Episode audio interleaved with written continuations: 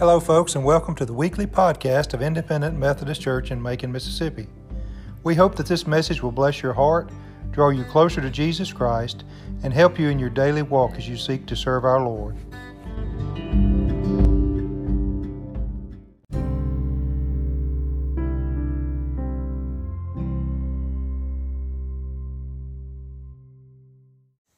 Order my steps. I've been singing that all week. That was from the Mississippi Baptist Singing Churchman group, and uh, that was actually a live. I've got the CD. It's a live recording of uh, of them from when we were at Highland Baptist Church. They, they had a concert. They have a spring and a fall concert, and uh, and our minister of music at the time was was a member of that group. It's a 75 voice um, men's Baptist singing churchman. They they tour the state and uh, different things.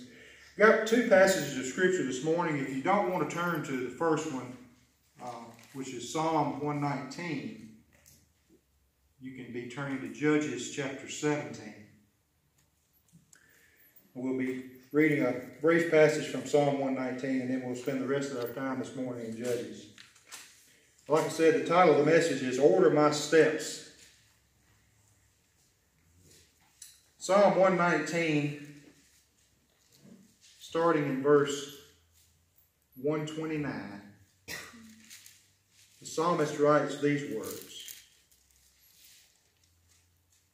Your statutes are wonderful, therefore I obey them. The unfolding of your words gives light, it gives understanding to the simple. I open my mouth and pant, longing for your commands. Turn to me and have mercy on me as you always do to those who love your name. Direct my footsteps according to your word. Let no sin rule over me. And I'll stop there. Life can be frustrating when things don't work the way they're supposed to. I think all of us probably have been in one of these circumstances. We maybe we're out of town and we need to go buy an ATM machine. And we drive around looking for an ATM that we we can get some cash out of. We finally find one. We pull up to it and it's a sign on there that says out of order. That's so frustrating. Maybe you're on a road trip and you really need to go to the restroom and you, you finally you come up on a service station and you stop and you walk in and there's that dreaded sign, out of order. Maybe you dial a phone number before and we get that, that tone. We're sorry. The number you dialed is no longer in service or has been disconnected. Those are so, so frustrating, and I imagine all of us have had some of those similar type situations.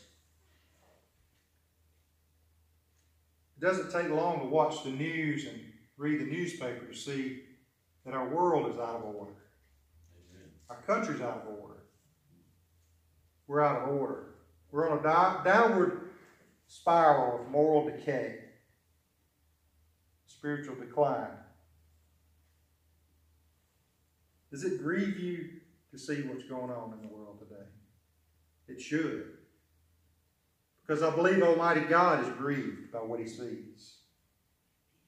The psalmist wrote in this passage we just read from, in verse 136, he says, I didn't read that, but in, in uh, 119, verse 136, it says, Streams of tears flow from my eyes, for your law is not obeyed. It's almost as if the psalmist is looking at today's world. We're out of order, and our prayer for our own lives and for the lives of those in our country and for our world ought to be, as he wrote there in verse 133, direct my footsteps according to your word. Let no sin rule over me. Direct my footsteps according to your words. Now, the King James Version renders it this way Order my steps in thy word. We'll look at a passage this morning if you want to turn now to Judges chapter 17. This is a, a time in the life of Israel where Things weren't going too good. They were in a moral decline, spiritual decay. And I think as we look at this passage this morning, we can see some parallels to our world and to our lives today. And maybe draw some truths there, maybe some lessons we can learn as we study this passage together. So let's look there at verse 1 of Judges chapter 17. Now a man named Micah from the hill country of Ephraim said to his mother, The eleven hundred shekels of silver that were taken from you, and about which I heard you utter a curse, I have that silver with me. I took it. Then his mother said, The Lord bless you, my son. When he returned the eleven hundred shekels of silver to his mother, she said, I solemnly consecrate my silver to the Lord. For my son to make a carved image and a cast idol, I will give it back to you. So he returned the silver to his mother, and she took two hundred shekels of silver and gave them to the silversmith, who made them into an image and the idol. And they were put in Micah's house. Now this man Micah had a shrine, and he made an ephod and some idols, and installed one of his sons as his priest. In those days, Israel had no king. Everyone did as he saw fit.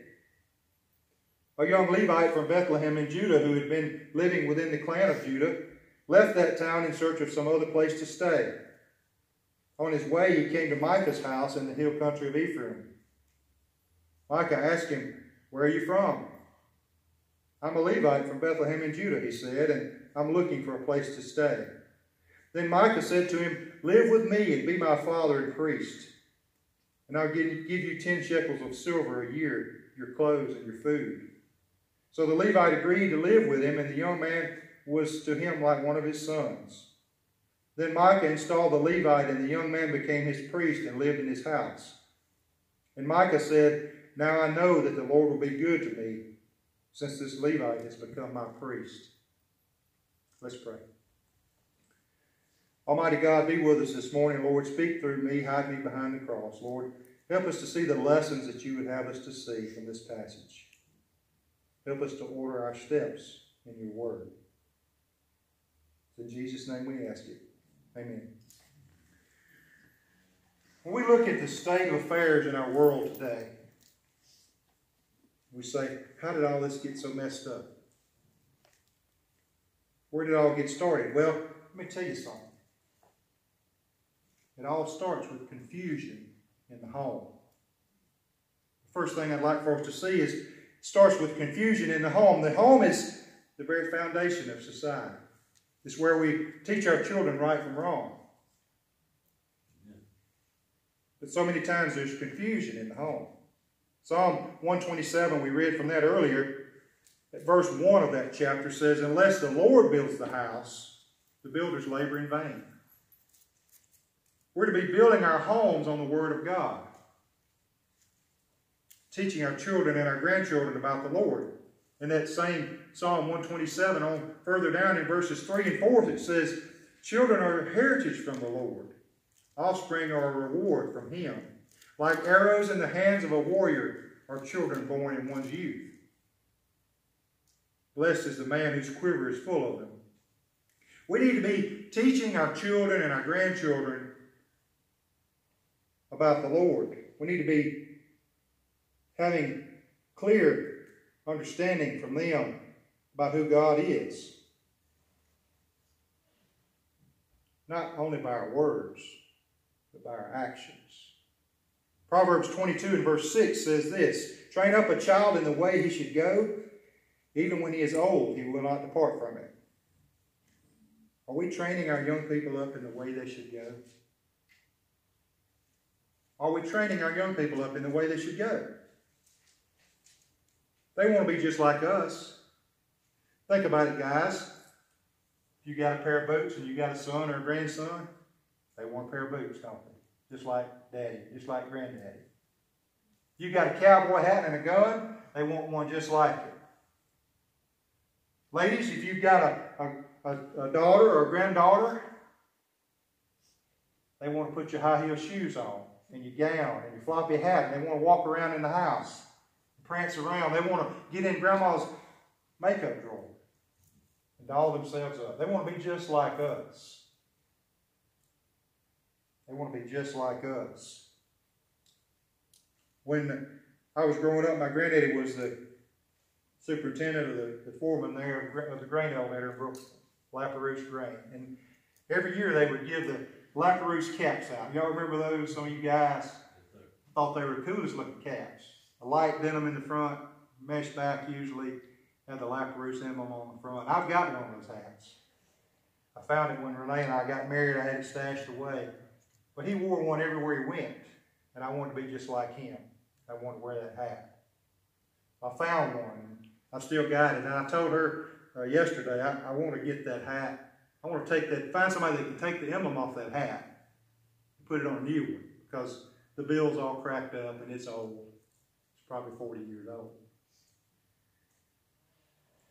But we want to be just like our parents, our grandparents. We want to follow in their footsteps. Let me ask you a question.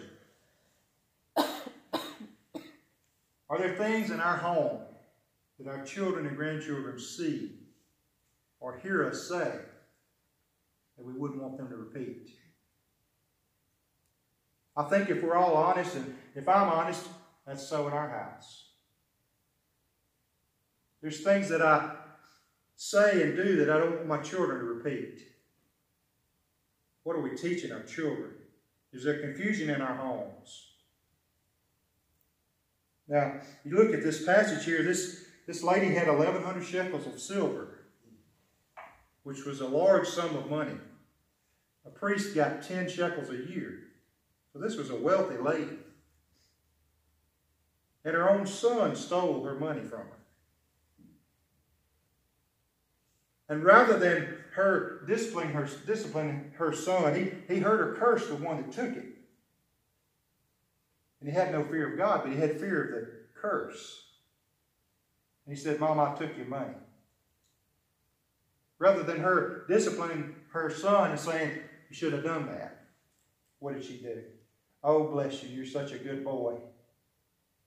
And listen to this. She, she said, You know, I had dedicated all that 1100 to the Lord. She said she had wholly dedicated the money to the Lord. Yet when she gets it back from her son, what does she do? She takes only 200 of it and gives that to make that idol, that graven image. What about the other 900? She promised the whole amount to the Lord, yet she kept 900 back. It's no wonder her son stole from his mother. He learned it from her. This family is in spiritual and moral Confusion. There's confusion in the home. Is there confusion in our homes today? What are we teaching our kids? What are we teaching our grandkids? Are we teaching them about the Lord? Or are they learning other things from us? When there's confusion in the home, the second thing that I want us to see that leads to compromise in our worship. Compromise in our worship the Pew Research Center did a survey over the last 10 years, and they found that 65% of the adults in the United States identify themselves as Christian. Yet that's a 12% decline over the previous 10 years. And then this same research group did a study of church attendance, and they found in the last 10 years church attendance has declined by 7%. The most sobering number of all. Listen to these. When they polled 35,000 people, 84% of those who were identified as the silent generation, those that were born from 1928 to 1945, 84% of those people identified as Christians. The baby boomers, born from 1946 to 1964, 76% identify as Christians. The millennial generation, I don't know what the years are, but it's the young folks, the 19 to 30 year old group. Only 49% say they're Christian. We're headed in the wrong direction, folks. We're headed in the wrong direction. And what about the children coming behind us? What percentage are they going to be? What percentage? Will it be less than 49? If the trend continues, certainly it will be. We're headed in the wrong direction. There's compromise in the church. There's so much extra stuff that takes up our time. T-ball and soccer and all those things that used to 25 or 30 years ago didn't happen on Wednesday nights. Didn't happen on Sundays. But so many people are drawn into that and they and they do the travel ball and they stay gone from church and they we just got to do that. Church should come first. We've made it okay to miss church for other things. We're not supposed to forsake the assembly of ourselves together. Let me tell you about two times in our married life when we made choices regarding attending worship or not. One time we, Halloween fell on Wednesday night, and our church had a fall festival, but we really wanted our girls to enjoy the trick-or-treating in town in Meridian. So we said to ourselves, it'll be okay. We'll take them trick-or-treating first. And then we'll go to the fall festival. So we did that. We made that choice. And we had a rotten time fighting the crowds at Broadmoor, trying to trick-or-treat door to door. Just had a rotten time. We rushed back to the church only to find that they started shutting down the fall festival. We missed it all. And we left there that night saying, we'll no longer do this. Church will come first. But we messed up that time. And then another time, a few years later, our girls were taking dance, and their dance recital was coming up, and the rehearsal was on Wednesday night. Renee told the lady, "We church comes first. We're going to be on church, church on Wednesday night," and she was leading a group and of, of children singing, and uh, she said, "When our time comes to go, we'll, our, our girls will be there until it's time to leave to go to church." And that lady looked at, looked at her like she was crazy. But she made a stand. And then the next year rolled around, same thing. Wednesday night was rehearsal. And the lady said, Well, I know you're not going to be here past a certain time. That was the right choice to make for us. But we didn't always make the right choice when it came to that. There's compromise in the church. Not only are people compromising when it comes to attending church, but there's compromise within, within the church about worship. Youth and children's activities have to seem like get less and less scriptural and more and more worldly. I remember my daddy growing up at Deerbrook Baptist Church. He said back in the 50s and 60s, and Stevie and, and Gary, y'all may know about this. He said, you know, back then, Deerbrook Baptist was full for vacation Bible school. And we were lucky to get a glass of lemonade and a cookie. But now what do churches do? So many of them, they spend thousands of dollars on decorations and thousands of dollars on food only to have a lackluster crowd. We feel like we have to lure people in with all these gimmicks. What they should be coming for is the Lord's Word. They should be ordering our steps in God's Word. I heard someone say, a few years back that the children's ministry, we just gotta we just gotta make it fun or they won't come. I'm not opposed to fun.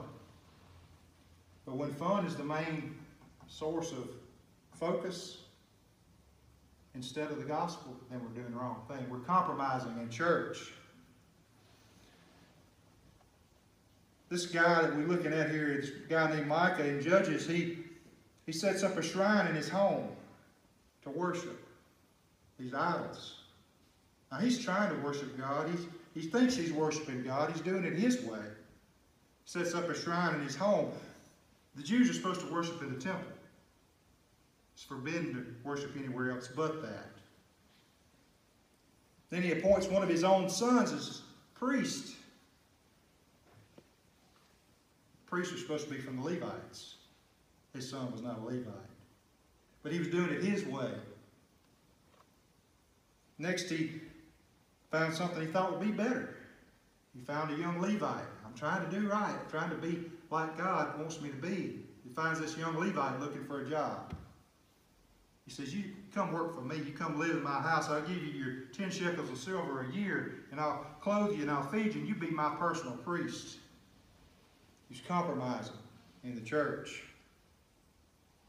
Doing things the way He wanted to do them. Sometimes we get caught up in that same trap. We like things a certain way, and God's Word says something, but we, we want to do something different.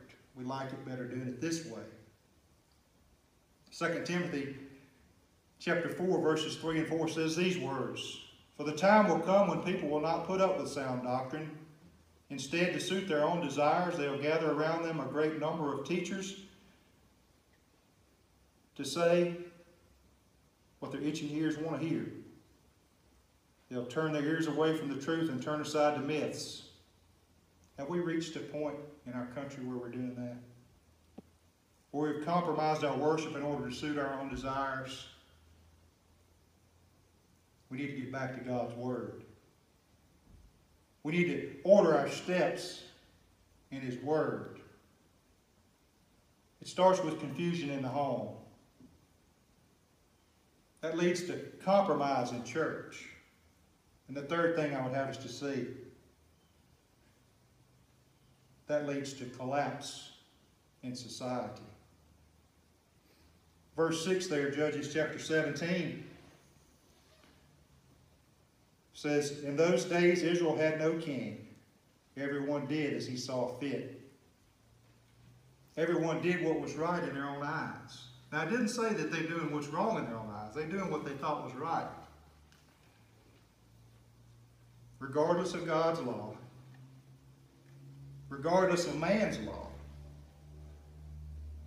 And our society is teetering on the brink of utter moral and spiritual collapse. Everyone wants to do what's right in their own eyes. We've allowed abortion to go on, which is murder of unborn children. We call it a woman's right to choose. And it's celebrated by some. God have mercy on us. Marriage is between one man and one woman. That's how God ordained it. Yet in our society, we now have some who choose to live an alternative lifestyle. And it's celebrated on TV and in the news. But Romans chapter 1, verses 25 through 28 says these words They exchanged the truth about God for a lie and worshiped and served created things rather than the Creator, who is forever praised. Amen. Because of this, God gave them over to shameful lust. Even their women exchanged natural sexual relations for unnatural ones. In the same way, the men also abandoned natural relations with women and were inflamed with lust for one another. Men committed shameful acts with other men and received in themselves the due penalty for their error. It is sin. God's word says it's sin. Yet our country celebrates it. Our country celebrates it.